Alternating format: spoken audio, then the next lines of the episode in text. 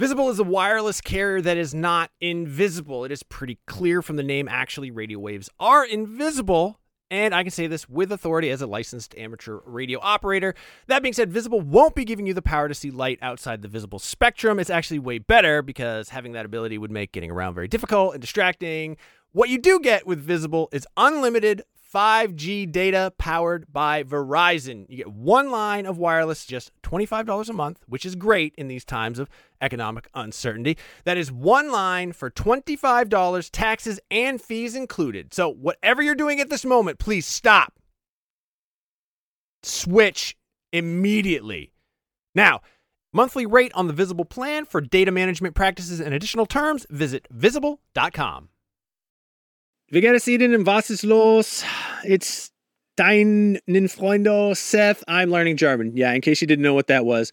That is me trying to impress you with the little German that I know. Right now, I am actually learning German. I took it in high school. I goofed off the entire time. I did some other language learning apps. They taught me things like where the taxi stand is and how to find a bus, um, but not a lot of conversational uh, German. Thankfully, that's what Babbel is all about. Babbel teaches you language conversationally, which let's face it, that is what you want to know anyway. I don't know, when I was in school, you learned like how to count, you learned like the colors, you learned the shapes. Those are all important things, but they don't help you when you're in uh, like Cologne, Germany with Ein Nierenstein, which by the way is German for kidney stone. Uh, an experience I can unfortunately speak personally to. But I've been using Babbel to learn to speak German again, uh, better than I have before. I actually really like it because it is conversational. It's a little bit more relaxed. One of the things that it does that I really like is it'll sometimes show you what the literal English translation is, and I don't know why, but I find that very helpful in sort of understanding the structure, the grammar of a language, and sort of putting myself into that mind space since I'm only in Germany for Gamescom, which is like a week, week and a half, I'm not immersed in the German language. I'm not immersed in German culture. So what I do is the second best thing. I'm taking Babbel. Hopefully this year when I go to Germany, I'll be able to impress all the Germans with how much German I know from learning through Babbel. The app has pronunciation recognition, so you'll be able to learn how to speak better with your accent, how to actually properly pronounce the words. That way, you won't get made fun of by a, a group of older German men because you said Apfelstrudel and not Apfelstrudel. Um, no, it's really cool. Uh, I'm going to say right now there is a special limited time deal for our listeners. Right now, you can get up to 60% off your Babbel subscription, but only for our listeners because you guys are the best ones, by the way, at babbel.com slash realm. Get 60% off at babbel.com slash realm. That is spelled B-A-B-B-E-L dot com slash realm. Rules and restrictions may apply. Listen. Hello and welcome to NVC IGN's Nintendo podcast. I'm your host, Casey DeFreitas, and this week, the week of May 28th, I'm joined by Brian Altano. Hello, how are you? Uh, I'm fine. It's warm. I get to wear shorts, and I am excited about that. Seth Macy. I don't have a catchphrase worked out for this week, but hello. That wasn't. I didn't have one. That wasn't. I just said hello. How are you? That's not a catchphrase. That's your, that's your famous catchphrase. Sell that Brian Altano shirt in the store. Hello. How are you? That's perfect. And Brendan Graeber. Let's see catchphrase. Wimmy wham wazzle. Whoa. That's, a, right? that's a better. Uh, that's a better shirt. Now I'm going to expect you to say that. that was from I need to say that at least three times an episode for that to really catch on as your catchphrase. Mm-hmm. That's those are the rules. All right. Well, this week, and how are you? hello. I like shorts. Um, this week They're it's comfy, uh, easy to wear. They are. It's Splatoon's fifth anniversary, and we'll be also be talking about the release of Minecraft Dungeons, which Seth Macy reviewed, and also a little bit about Xenoblade Chronicles Definitive Edition because we got that review up on IGN.com as well, and a few other things. But hey, guys, let's start it off with Splatoon's fifth anniversary. Brendan, Wimmy wham wazzle is not the catchphrase of that game. It's, it's not. It isn't. Woomy is a catchphrase. So the original Splatoon launched on the Wii U on May 29th in 2015. Um, it was revealed. I, am pretty sure at an E3. What did you guys think when Yeah. you first saw it? E3 2014, I think. I remember Yeah. being there. And I remember going like, what is this weird game about aquatic children paintball on each other? Yep. I honestly I did not think much of it until that thankfully they had the uh their like global like demos that they let people play in. I'm like, all right, this is actually kind of a, a cool concept. And like they turned that whole like family friendly, let's not use guns when we can just have paint and ink. And it actually made it approachable for all types of players, I think. Mhm. I had no idea it would blow up to what it is today. I thought it was, uh, I guess, kind of like gimmicky, and I thought it was interesting, but I thought it would just be a one-off. Like, oh, this is Nintendo's answer to a first-person shooter or like a third-person shooter, and it looks fine. But it actually ended up being one of the most successful new Nintendo IPs in recent history. Like, um, Splatoon two launched on the Switch on July 2017 and sold 10.13 million units and is actually, yeah, which is Yeah. insane. It's the eighth best selling Switch game. There are a ton, there are like Splatoon concerts, like community is rallied around this game. Um, what do you guys think overall about Splatoon? What I is your favorite? like aesthetically, I think it's one of the most like im- impressive and fun games ever made, and I think specifically for Nintendo, it sort of marked this uh, ushering in of like the newer generation of Nintendo developers internally that were uh, young and creative in bold new ways and wanted to do something like certifiably insane in the best way possible. Um, I think that like take like th- it, it really breaks the mold of the Nintendo style guide. Like the Nintendo style guide is generally in terms of like video game protagonists is about saving the world and like cleaning things up, collecting everything. And this is about I mean even Animal Crossing is about like sort of making a tidy home and like Mario like he finds things, he picks them up, he removes them. There's an entire game where Mario is cleaning, you know, graffiti off of walls like a cop. And Splatoon comes around and they're like, destroy everything. It's your your the better you wreck this place, the more points you'll get, the more you'll celebrate it.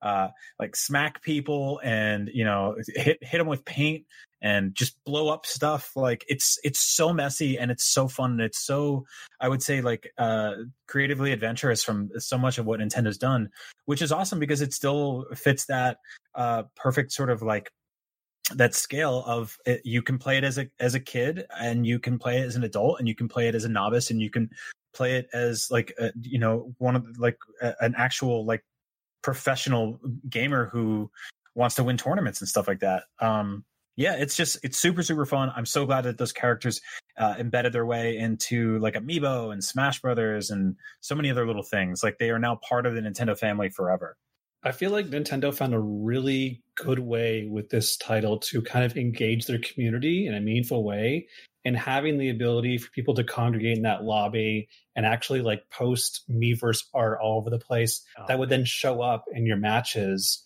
and go like, hey, let's like rally the community to go, what would you rather fight about? Like pizza or burgers? And have people like draw these impressive things on their Wii U touchscreen and then eventually the Switch.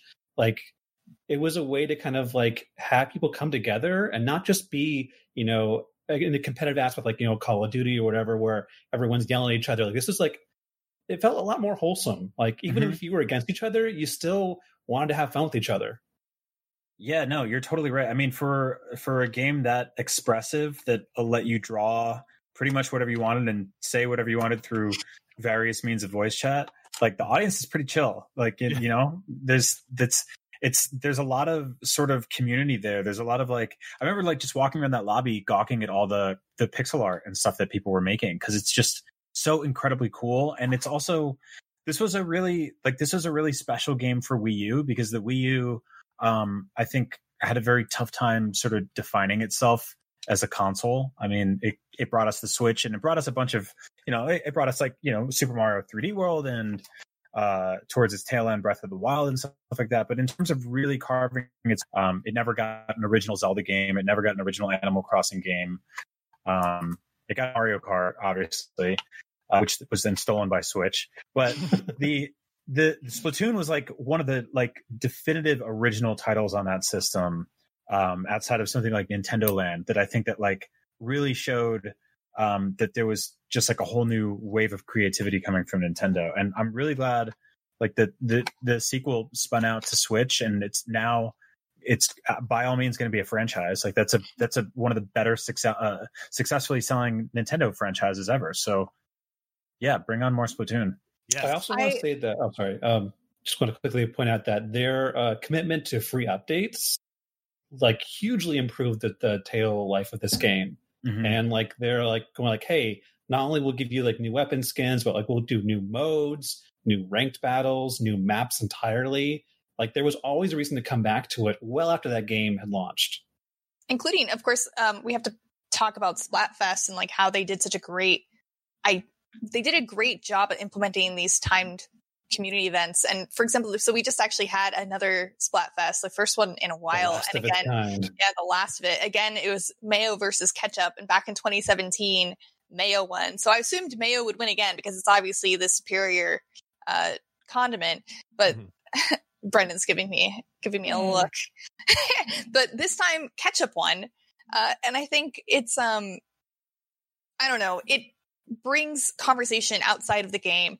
Like even t- Splatoon did a great job at implementing mascots as well, which is something that Nintendo is just great at, right? Like every single one of their characters, even if you've never played its game, like you know what that character is. Mm-hmm. And like to make characters like Callie and Marie and Pearl and Marina so iconic that people who don't necessarily play Splatoon will still know those characters are kind of knowledgeable of I don't I don't know if I want to call it drama like between that, but with the fandom between all the different characters, I think it's really interesting and fun and not a lot of games have pulled that off.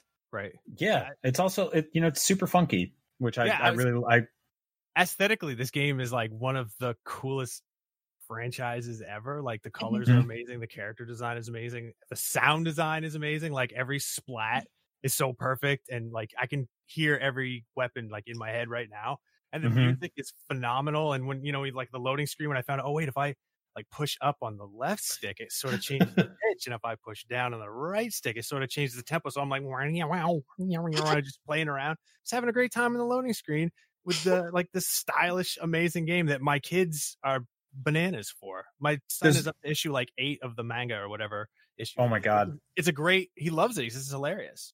There's also like uh, I think it has like a criminally underrated set of uh, single player campaigns, which yeah, definitely. um, I think yeah, it, gets kind of swept under the rug. Uh, not surprisingly, because like the the multiplayer is so robust, but I think the um the single player is is pretty like like a low level Super Mario Galaxy at times. Like it feels like it does some really special, really smart platforming stuff. There's some really interesting boss fights.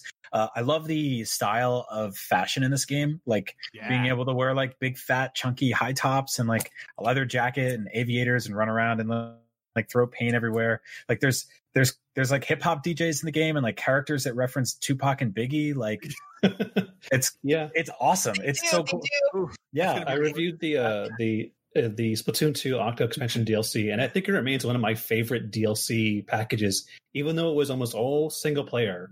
Like the way they structured the the level design, the way you had to traverse the subway system using like this like codec that came out of like Metal Gear Solid 5. And it was so cool like how they like basically had this series of levels and new ideas that never really uh, came up in multiplayer. They were all contained within the single player environment of like, hey, what if we had you shoot a, a bowling ball or an eight ball across like this billiard thing, and then use that like not to get destroyed? So I just want to take a second to reminisce a little bit. So my first E3 with IGN, my very first E3 appointment was actually with Splatoon 2 with Brendan and Miranda. I remember that. Yeah, and we went there to cover and check out Salmon Run, the new PvE mode in Splatoon 2. And I remember it being actually like quite challenging. I think We may or may not have done great. I think we did okay, and it was all thanks to Brendan. Brendan carried us. I, think remember was, like, that. screaming the entire time though. we were all screaming, but it was a great time. That was actually the first preview I ever wrote for IGN as well. It was Splatoon 2. So thanks, Splatoon. That's like the first big uh, Nintendo review I ever did was for Splatoon 2. hmm Oh wow, nice. I think So I- Splatoon. Feather to put Oh. in your cap. What? So that's a good feather to put in your cap. Yeah. Splatoon Two review. Please take I thought you said- I thought you said cat. I was like, I did is a weird- too. I was like, yeah, my cat likes feathers. There- What? there is a, there is a Not- pretty cool cat in that game. Don't put And a feather in, in a cat. No. Please don't put a feather in a cat. Nine out of ten veterinarians her- recommend against your cat. I was thinking like in, in the mouth, like she likes to chew on feathers. or when they eat a chicken and then they just Yeah, and then like Like a feathers. every- Yeah, And then it opens their mouth inside because it's actually a chicken hawk. That No. that classic that classic moment when you feed your cat its first whole chicken that still has feathers on. it. so my t- tangent tangent time. My um, when I first got my cat, she still went outside because she was a street cat when we first got her. Mhm. And I came home one day and I went upstairs and there were just feathers everywhere, just everywhere, all over the floor, in the bedroom, in the hallway, leading up the stairs, feathers all over the place. No bird carcass, no blood, just feathers. I don't know how she accomplished that, but I commend her for not making me clean up a, a bird carcass. Wow. But also after that, we gave her a collar with a bell so she could no longer surprise birds. So, so anyway, uh, that's my cat and feather story tangent. But um, Cat anyway, back to back to Splatoon. Where do you think the franchise can go from here, and what improvements do you still want to see? I got a crazy idea. Do it. Out. Splatoon three. Boom. no. it would not in this lifetime. No one saw that one coming. I do like how uh, as the, the the single player story has progressed, like in Splatoon one, you were agent like three or four, and you found out that Callie Marie were agent one and two. And then Splatoon two, you had to find the whoever lost the last Splatfest. I believe that's how they figured out who was going to be the missing person. Yeah, and then you recruited uh, um, Pearl Marina to help you, and then there was the Octo expansion where you fought the mind controlled Agent Four. So I'd love to see the next one have even more callbacks to the previous two games, and maybe something happens to Marina and Pearl where you're now having to find them, or expand upon that adventure series of like these callbacks to previous characters. And I would also really like to see them actually take some of the ideas that they've only had in single player and put them in multiplayer maps because like having like the rails or like these crazy platforming things would be kind of cool to see in, in more of the forefront and actually making your team figure out how to traverse areas as well as ink everything Hmm. Mhm. and just as a reminder, Pearl won the Splatfest of Pearl versus Marina. So if we do see Splatoon three, I assume that we'll have Pearl will be more prominent. marina is the, is the bad person now Yeah, Can I give my serious answer? yeah. Mhm. Mario versus Rabbids, but with Splatoon. Like that kind of an game. xcom with splatoon Yeah. oh i like, like that sound of Squad-based. tactical Splatoon game. With rabbits, rabbits and Splatoon, Why not? Throw them in there. Splatoon and Rabbids. There, there it is. Uh, I don't. Million dollar idea. i mean I, I if if i hadn't seen mario vs rabbits i said that would never work but then i saw that game and played it i was like okay never right, mind like it's actually super fun. Yeah. yeah i've been proven wrong And I, I also just wanted to take one more second to mention when I went to the Nintendo Live event last fall, there was a Splatoon concert, and I know I, I talked about it quite a bit on that episode. But uh, for all of you Splatoon fans, even if you're not a Splatoon fan, you guys should go look up that recording because it was wild. It was like a what is holograph? Is that the correct? I want to say like Hatsune Miku, Mhm. like hologram. Holograph is like holographic Pokemon card. It's not the same thing. Hologram. I um, want to see Hatsune Miku in Splatoon 3. And is it And is it true that that'd be great. music was played by live real squids? Which I thought Real life Very- squids. It's very bold. The whole They Turn- stage was sprayed under ink over the entire audience. It was a mix between Gwar and Gallagher. And then they were turned Right against into, the microphone. That's how they get the noises. and uh, then they were turned into calamari after. Mmm. Seth, please go Photoshop Calamari. Gallagher. I'm sorry. Gallagher. Gallagher. But um, besides the voice recordings, it was a live band, and it was very cool, and it was very fun to see people of all ages in the crowd be getting hyped up. To Sounds Splatoon like the music. It was funnest thing. cool. Yeah. Like Dude, Ebb and Flow is still one of my favorite jams from Splatoon. It was a They had some It was a really good tracks. good time. I had it Good was a laugh. great time. So thank you guys for reminiscing about Splatoon with me for its fifth anniversary. Craziness. I know. And I have this uh, spot here for topic two in our uh, um, Reddit show, but there is no topic two. So we're going to move right on to, s- to small news because there's not a whole lot going on this week. so, first up in small news, like I said multiple weeks ago, how every week we're going to report on something that's being canceled because of COVID. This week's event is BlizzCon. Uh, Mhm. bl- I don't know why I'm laughing. It's not funny. I'm sorry. Um, BlizzCon has been canceled and, and an online event has been planned for 2021. Uh, why 2021? Uh, they said because of logistics and different factors involved. And um, because of that, any BlizzCon online alternative will most likely be sometime early next year in 2021. Uh, so, yeah, I guess look out for more information on the online portion of that. I'm I'm really interested to see how all of these different events are going to how they're going to transfer to online. Like, what do you guys think? Like, It's how are they do it? probably for the best. Sometimes, like they're like instead of having to try to like make up something on the spot when you might not even have a lot of info to give out, like they're going to go on stage again and say, "Oh, guess what? Diablo's still in development. Still can't see it yet." Like, I think it's the same thing for Nintendo. Is like, don't come out and say when you don't have anything to show. So Yeah. if Nintendo doesn't have an E3 presence this year or a lack of E3 presence, that's fine. Like if they have nothing to say, why not? There's no reason to make up an event just to like have filler. Mhm. I think that all these uh these companies that are canceling, you know, the like the E3 demos that they're gonna have, just like let people play those. Just release them onto the eShop or whatever, or the BlizzCon shop. Blizz yeah shop. even even if they're uh if they're timed you know Mhm. like if if you remember what like nintendo did on 3ds which was kind of annoying as a as a, like a collector uh but they let you download demos and they would have like you can only play them like 30 times or 20 times or something like that Mhm. um so if they did sort of like a timed demo drop uh if blizzard was porting something cool to switch and they're like you can play it this afternoon like pretend you're at e3 and then it goes away Stand in line. Yeah. I Yeah. mean, back to our previous topic, the one of the big successes of Splatoon was the global test fire. Is having people Right. play that early and go like, "Wow, this game actually does have some cool concepts."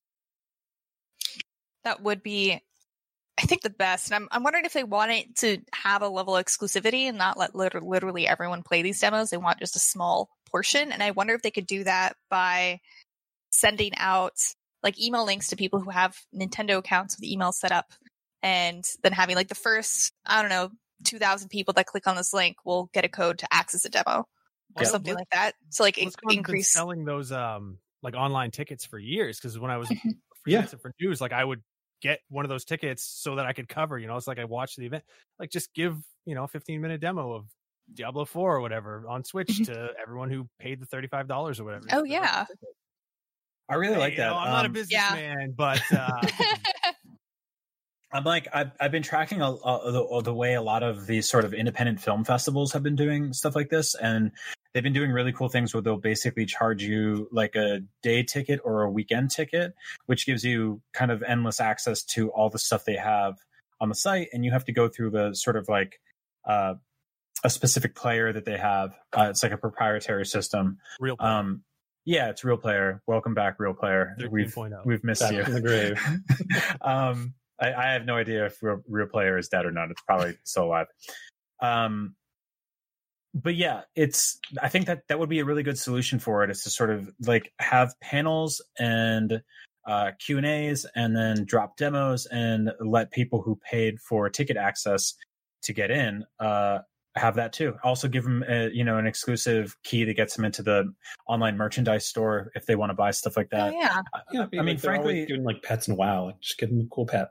Yeah, I mean, frankly, this is something I wish Nintendo did all year round. Like, uh, like I I love Nintendo merchandise and I love uh like Nintendo's E3 presence, and it would be really cool if they said, "Well, this is what we were gonna do at PAX, and instead we're gonna do this over here." And you know, if for anybody who signs up, you get this swag, and we'll mail it to you, or it's printable, or something like that. Like, um, I, I, the question is not, to me isn't really like how are these companies going to figure out a digital solution to this? It's will they ever go back to like these big conventions? Like I don't. have my little Smash badge. Yeah, I have those that are on great. board. hmm Yeah, Mhm. Yeah, I wonder what all of these companies going to do with the merch that they had planned. Like, I don't like. I was talking to Brian earlier, but like this pillow back here, like we assume that was something that IGN had ordered for um as merch for E3. So now they just sent it to us to at least have some use, right? so Yeah, I wonder mean, I- what. I think it was set dressing for like our E3 live shows and Yeah. uh, and stage shows on the E3 floor, and um, so yeah, I don't know if they're going to mail you a couch, maybe some microphone. but I, I wonder I wonder what all the other companies are going to do with the merch that that they had ordered specifically for these event shows if they're going to be It'd great available if they had, like, a online. bunch of leftover E E3 2020 shirts. They give it E E3 2021. Just like, just well, like well, everyone just crosses it out and adds a one. well, like some some companies are like kind of handling it better than others. Like I was at a supermarket the other day, and there was just tons of uh like M- M- Wonder Woman 1984 or whatever, like chips. Doritos. Yeah, Doritos, and it's just like, well, that movie's not coming out this summer, but like, Aw. They're- I'm, Pete Doritos are still good, I guess. So you can Yeah. put those out there. oh, yeah, I mean, I think there's going to be a lot of, um, you know, that like that alternate dimension when, uh, when like two teams go head to head in the Super Bowl, and there's a bunch of guys in the parking lot that get T-shirts printed up, and then like one side always says like they won, but they didn't, and Uh, then they uh, mail with- those. with elections, yeah, and they just yeah, like, they dump the extra shirts like in a ditch somewhere. exactly, exactly, or they mail them to like uh, you know people in need. I, I would hope so. I would Yeah. hope that they donate. That's, that's, that's a better place to put them. yeah, Please donate your shirts that say 2020 is an awesome year to someone who can use it. Yeah, so I don't know. Maybe they can put the you know I survived Nintendo's Super Mario E3 booth 2020 T-shirt on like an online store somewhere and let us buy it because that would be a fun relic. It would be. So yeah, I guess we'll just have to we'll just find out what everyone's doing for their online events when they happen. But thank you for those speculations. And also, real quick, I just wanted to mention that on Tuesday of this week, there's a thing called the Wholesome Direct put out by the Wholesome Direct uh, Collective. Um, or just the Wholesome Collective, rather. And it was an indie game showcase with 50 plus games. It was only f- almost 40 minutes long. And I know not all of these games are confirmed to be coming to Switch, and some aren't even set to be released until sometime next year.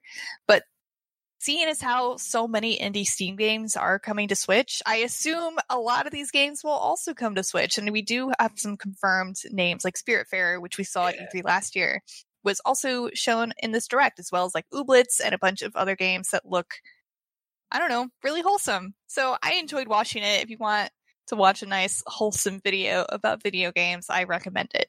Same. I definitely recommend that that whole video. I previewed Spiritfarer at last E3, and I really liked what I played so far. So I can't wait to see what they do with making that game have a really cool look at what it's like to let go of someone and like look at death in like a, a nice, a very comforting way instead of the way that we all kind of like are depressed about. Like it's just a very beautiful game.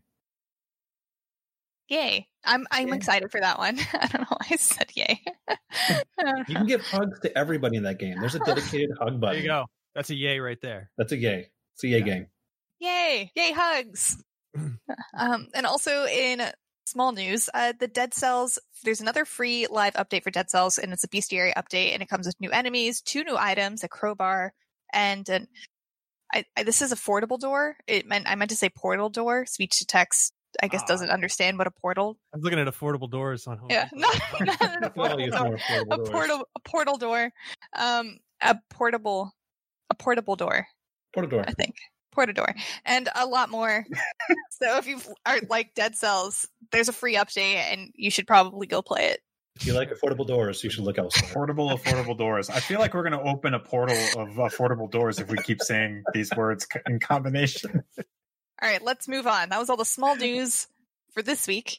And let's talk about games out this week, including the important stuff, as Seth Macy has pointed out Minecraft Dungeons out on the 26th for only $20. Yeah, great bargain. Uh, that's a that's a must buy. That's a very fun game. I gave it a seven out of ten.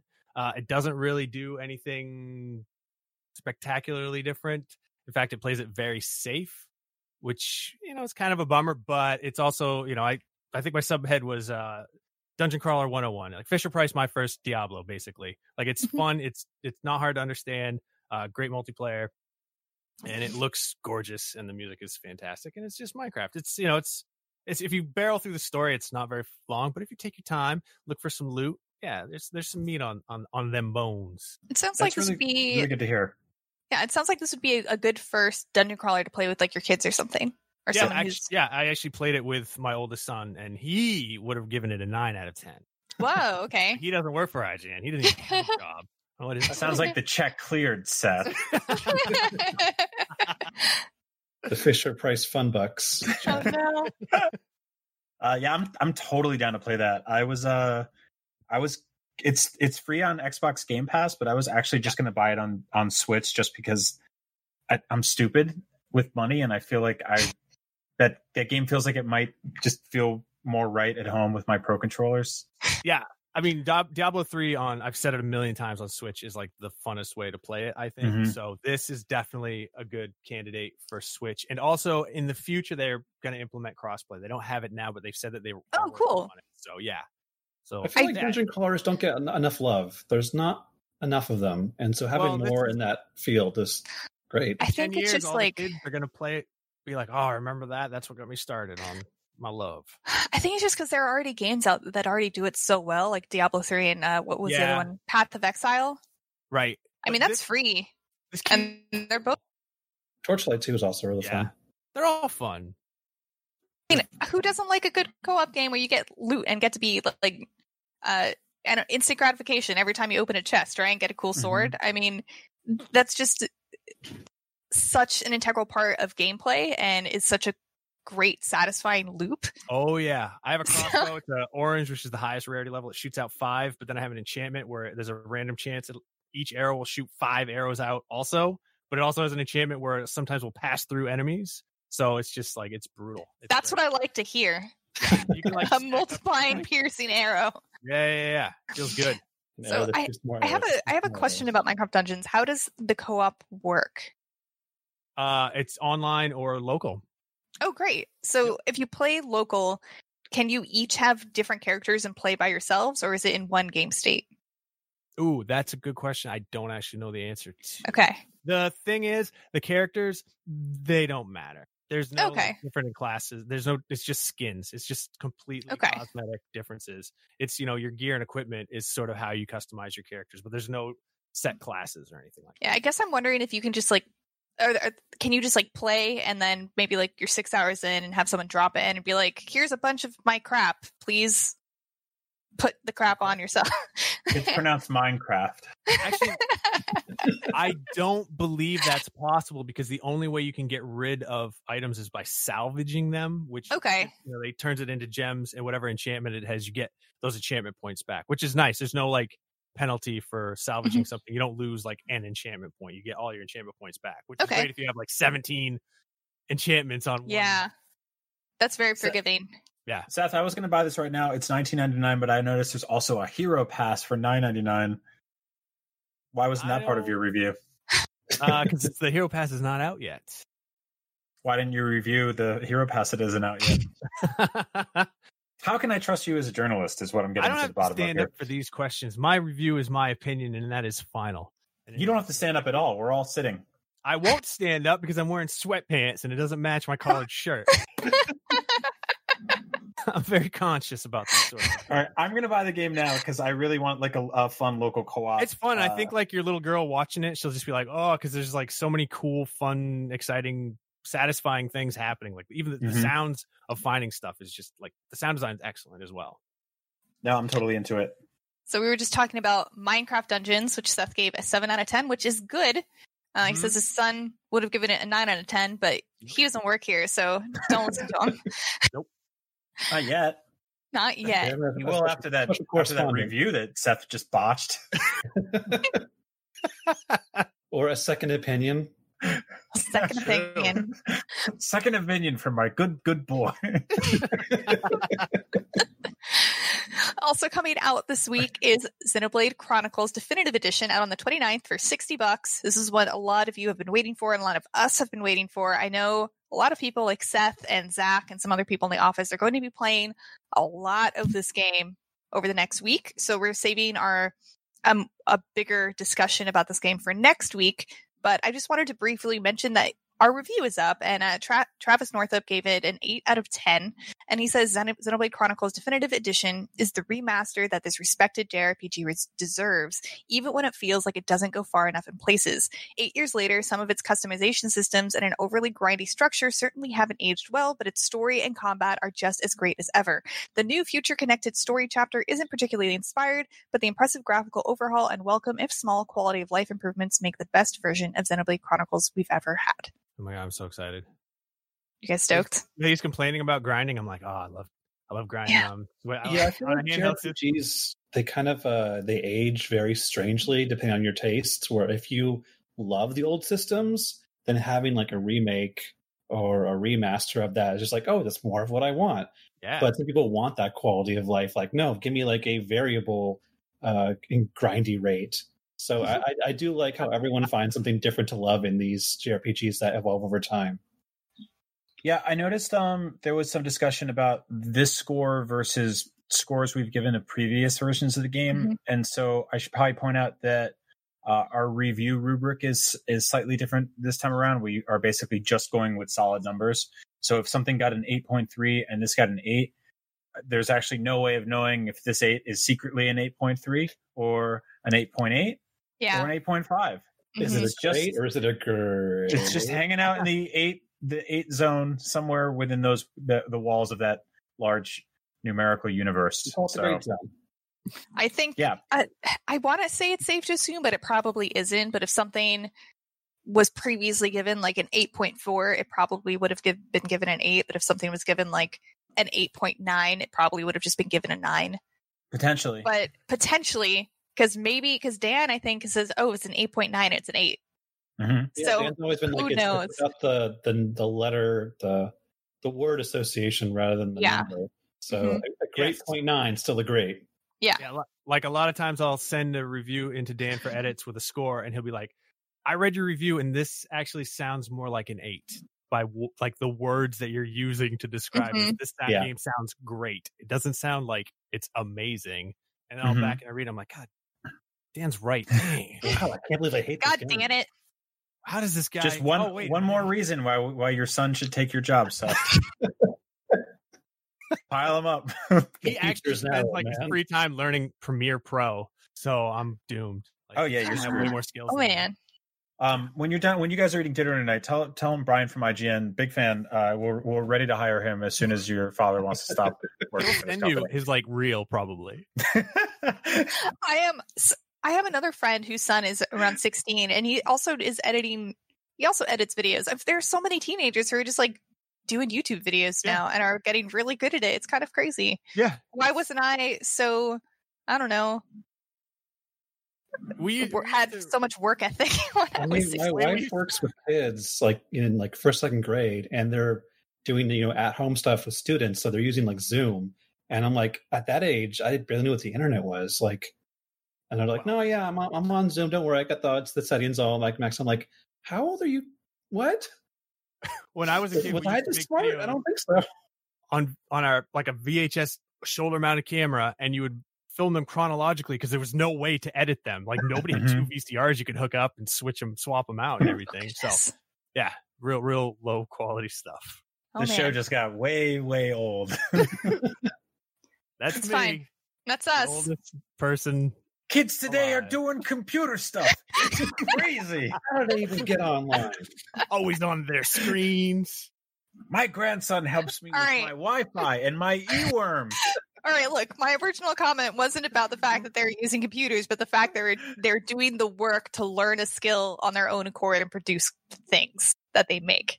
Which mm-hmm. I guess- because there might be money at the end of that tunnel. That's why. Yeah, That's that, true. but that's cool. That's awesome. that's great. That's So I try to remind him. I'm like, this is a desirable job that you should be definitely leaning into. Yeah, Mhm. it's cool.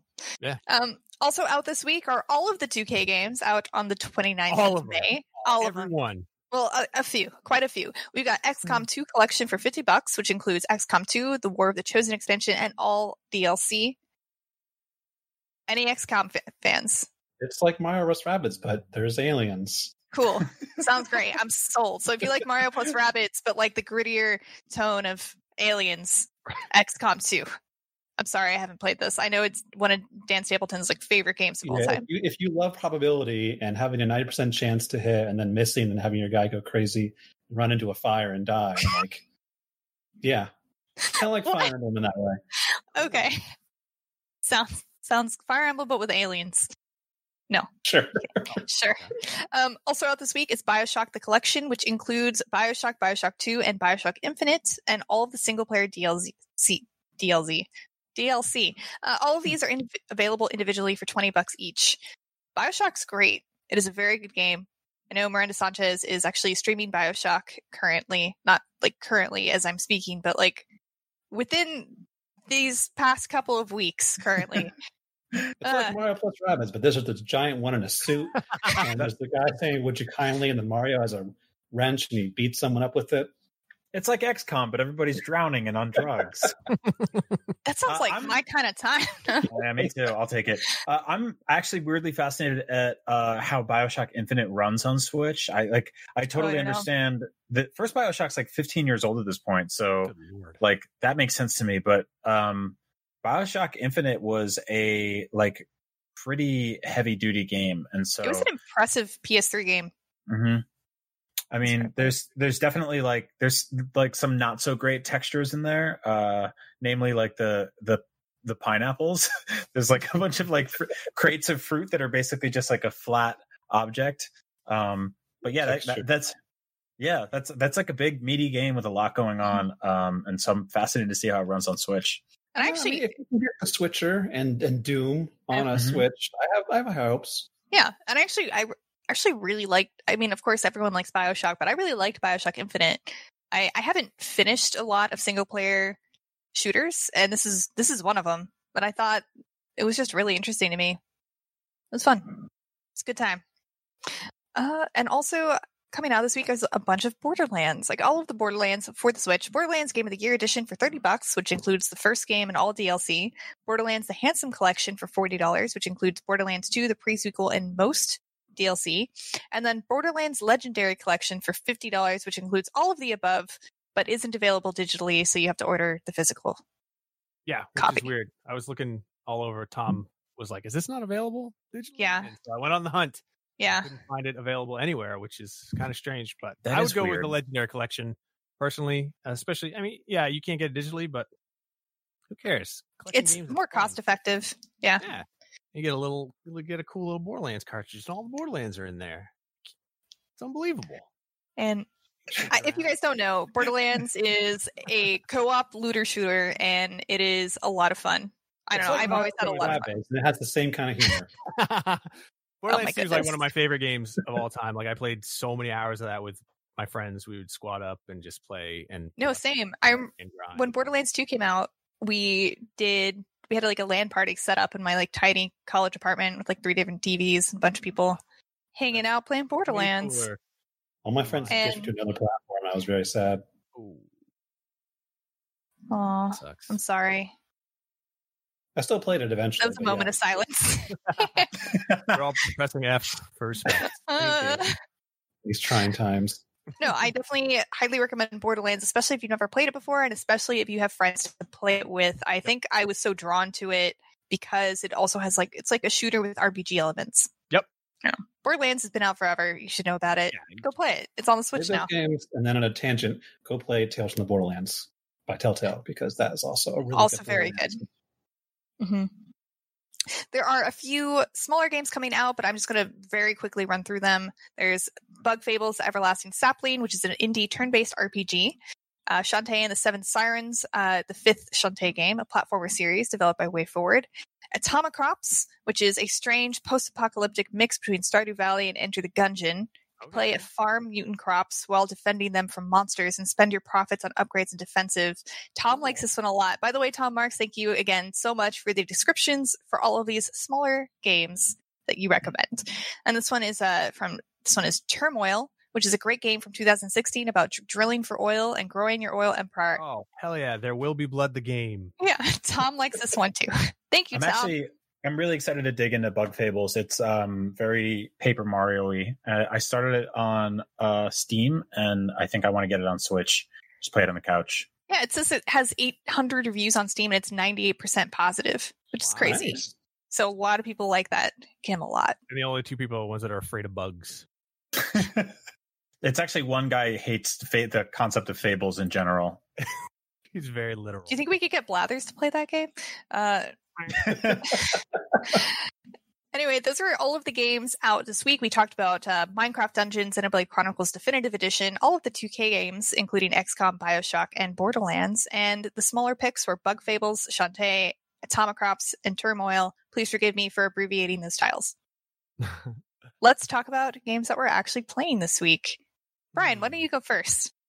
Uh, I actually jumped back into Animal Crossing because I'm uh, doing a very special thing with IGN. We're, we are basically um, shooting kind of like a MTV Cribs version of Animal Crossing, where I am visiting uh, celebrities and notable people's towns, and they are showing off their island and giving me tours. And so uh, we'll have more to share on that soon. But it's been super, super fun so I'm far. so excited for that. Yeah. I love that. It's really, really cool. Can, Um, can can you spoil any any of the people who you're visiting? Uh, let's see. Um, Cliff Bleszinski, Shannon Woodward, who is on uh Westworld. Um, we are going to see Gary Whitta, obviously. Uh, some old friends of IGN: Naomi Kyle, Alana Pierce, Jessica Nice. Chobot.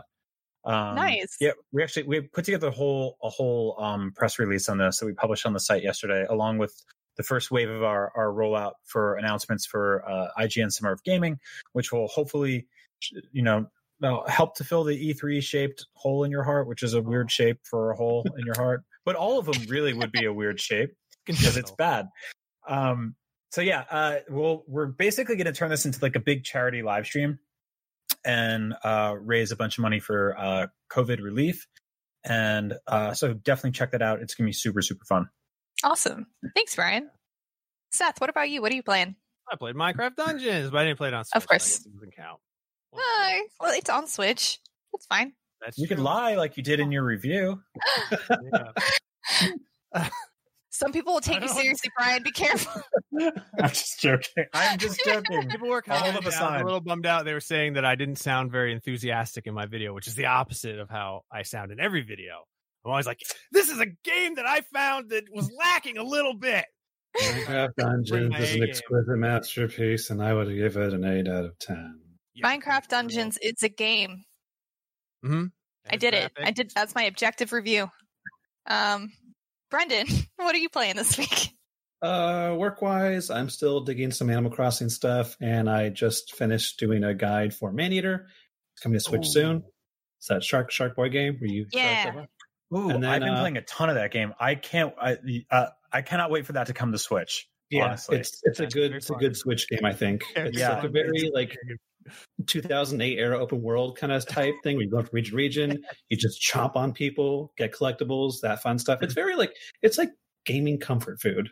Yeah, Jared Petty described it as sort of like an underwater crackdown, and I Yeah. think that's so perfect. Uh, it's even got like a cartoonish, over the top announcer um, in in the way of Chris Yeah, Chris Parnell from Parnell, SNL. Yeah, I thought it, It's it reminded me in like the weirdest way. It reminded me of like a very polished Goat Simulator.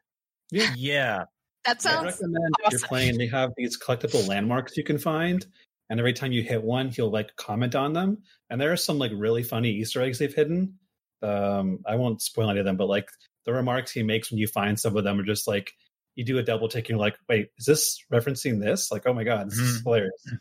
Um, and Yeah, then that's my off really good. Time, uh, when I'm not working on game stuff, uh, my friends and I have been playing uh, golf with your friends, which just finally out of early access. Uh, it's really really fun, like a putt simulator, but Yeah. crazy crazy maps. yeah. I We just, talked I about it a lot last week. Yeah, they just released the uh, um, what was it? There's an indie game that's in a jail, and I'm blanking on the name. Prison Architect? Escapists. Oh, I think the, there's like an escapist map, uh, which is really clever. Uh, and then a bit of uh, Fallout 76 on the side. I've fell back into that hole. I'll get out soon. Don't worry. Ugh, okay. Well, guys, thanks for telling me what games you're playing this week. Uh, I'm I'm playing the try to use your hands as least often as possible game and playing DDR. So thanks DDR for existing, and I'm still salty that they stopped making those games. Yeah. I want DDR on the Switch, and I want a mat on the Switch so I can play. Uh, Just don't The- step on the On the switch. subway. yeah, bring my mat. Bam, this is my spot. No, I want I want to play the um. Oh my gosh, I'm completely blanking. Blanking. The Legend of Zelda. Oh, Cadence of Hyrule. Yes, Oh, Yeah. I be want to play cool, that. yeah. with an actual dance mat. That would be Oh. my number one thing that I want right now. Has anyone rigged that up? I'm sure someone has, but If people are playing like Dark Souls on a banana, like, come on. you, you they can do whatever they want. Like you can do it. I'm just I'm just not that technically inclined. 2020. Do whatever you want. exactly. And now let's move on to question block. I think we can squeeze in at least one question. Let's get it started. This one is from Marshall Gorduke. He says, "My name is Marshall Gorduke, and I'm a proud and I'm proud to have autism. As a mo- Metroid, well, I can't talk. As a Metroid autistic fan, I would love Metroid to expand like never before. I believe if Metroid has a future, the series has to evolve. Beyond isolation, exploration, dystopia, I would love Metroid to broaden itself with characters, voice acting, ancient races, kind of like Mass Effect, galaxies, RPG, multiplayer, etc. If Zelda, Pokemon, and Fire Emblem can do it, why not Metroid? Would you be okay with this to revitalize a franchise? Not so much Star Wars, but more like Mass Effect. Why do you want Metroid Prime games on Nintendo Switch? I would like to see them on Switch, but I'm nervous, worried, anxious, cautious, and scared that nobody cares. I don't think you understand that Metroid isn't Animal Crossing, Fire Emblem, or Splatoon when it comes to sales and broadening audience. If Prime Trilogy, Samus Returns, and others didn't sell well because of complexity and not being family friendly and not being accessible to younger generations, how in the world will this be any different? And you know what, Marshall, you're not wrong. Metroid has not been selling that well over the past couple of years. Metroid Prime is the best selling Metroid game, came out in 2002 and sold 2.8 million u- units. Um, but that's kind of interesting because the GameCube was Nintendo's worst performing system. So its Yeah. best performing game was on the worst performing system. Outside Uh, of the Wii U Yes. Yeah. Yeah, outside of the Wii U. and, but, the um, Virtual Boy, but yeah, well, does that even count? But um, no. what do you what do you guys think? Um, I think his concerns are definitely valid. Uh, I think it, it's it's sort of. I think you nailed it, Casey. Like the best-selling Metroid game was on Nintendo's worst-selling console, and you look at the way stuff has been selling historically on Switch, which is a, a, system that has already what doubled, tripled the amount of sales that the GameCube did globally. Like it's crushing it. Um, Yeah. That that's a perfect place to reintroduce that franchise. Uh, and secondly, I think for like the posterity posterity of the sort of historical uh, element of it, it's nice to give a game or a series of games like that uh, new life on a system that's contemporary that a lot of people have hooked up that they're playing every single day. You would potentially expose an entire new audience of people to the Metroid franchise for the very first time. Uh, people who have maybe only met those characters through something like Smash Brothers. Yeah. And so like I think that'd be super super cool. Um and you know if if kids and, and babies don't want to play it then then us big strong people can play it. Yes. us right. tough, uh, tough Yeah. guys and girls. Go back. I'm to not grown-ups. worried about Metroid being too complex because we've seen complex games work well on their own before, even on a Nintendo console. Um, it is also interesting that the, the best selling Metroid games are the ones that weren't made uh, by Nintendo Japan. They were by Rare. Uh, I'm sorry. Uh, Retro? retro It's mixed up um, and even when uh, sakamoto the metroid creator came back and made other m it didn't do well because i think and partly because they actually tried to expand too much they gave voice acting they gave samus a weird backstory and people didn't really resonate with that too much Yeah. um, I, I do feel like metroid's core tenets about isolation exploration are good i think you could expand those into a broader thing. Like by Metroid Prime 3, we had multiple planets to go between, and that was a pretty cool evolution of that. Um, but I don't know if it needs the the Mass Effect treatment so much. But I would like to see that whole that universe expand, not necessarily with Samus going and saying like, "Hey guys, let's all be a team." Like you can still get your missions and go into a new area by yourself, but knowing that there's people like out there in the universe talking with you might be a compromise. Hmm.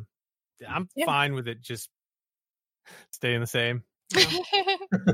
just give me the same thing that I like and I know that I like. But the, for me, the draw of Metroid is uh, it, it is the exploration, it is the isolation, and it's kind of like I don't really need to know the motivations of why Samus is a bounty hunter in outer space. Like that seems pretty. I'm fine with sort of filling those blanks in. I think it's the reason that I never really liked the prequels because the story that I had invented for Darth Vader was much better than the story that George Lucas told. You know what I mean? Mhm. So I don't necessarily need to have it explained to me.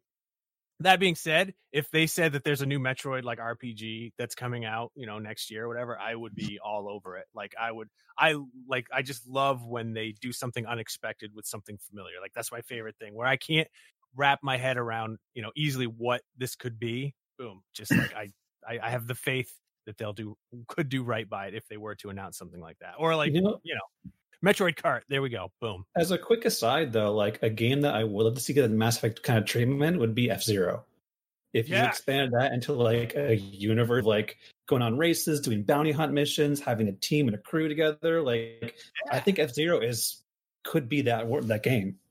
As much as I want to go off road with this conversation, we are unfortunately out of time for this week. But uh, Marshall, I guess to very to sum up the answer to your question, I think we're just banking on the Nintendo Switch's success to boost interest in the Metroid series, and just hope that people being interested in Switch means they will be interested in new Yeah. Nintendo IPs. Smarten up, kids. Play Metroid.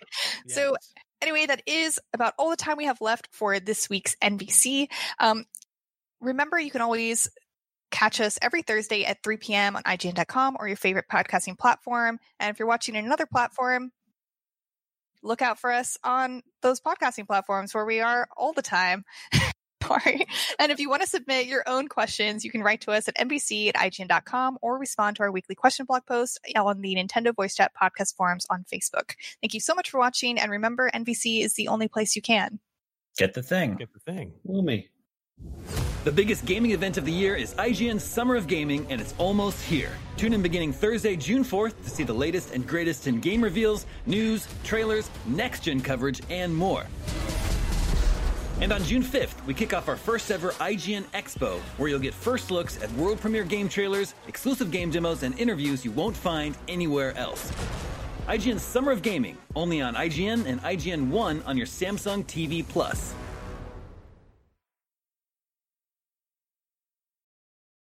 Hey there, this is Justin Bartha. I made a funny new podcast, King of the Egg Cream. It has the greatest cast in the history of podcasts with actors like Lewis Black, I'm torn by my feelings for two women. Bobby Cannavale, You can eat it, or if someone hits you, you can put it on your cut. Melanie Lynskey, I wonder what these marvelous things are that look just like boiled chicken feet. Jason Ritter, I can break things and pick locks and kill people. Michael Stuhlbarg, The whole point is to inspire people that they should make themselves better. Ari Graynor, No, don't whet its appetite. What are you, an idiot? me, Justin Bartha, That's not just any egg cream, that's a Lemke's special. and all narrated by the hilarious Richard Kind.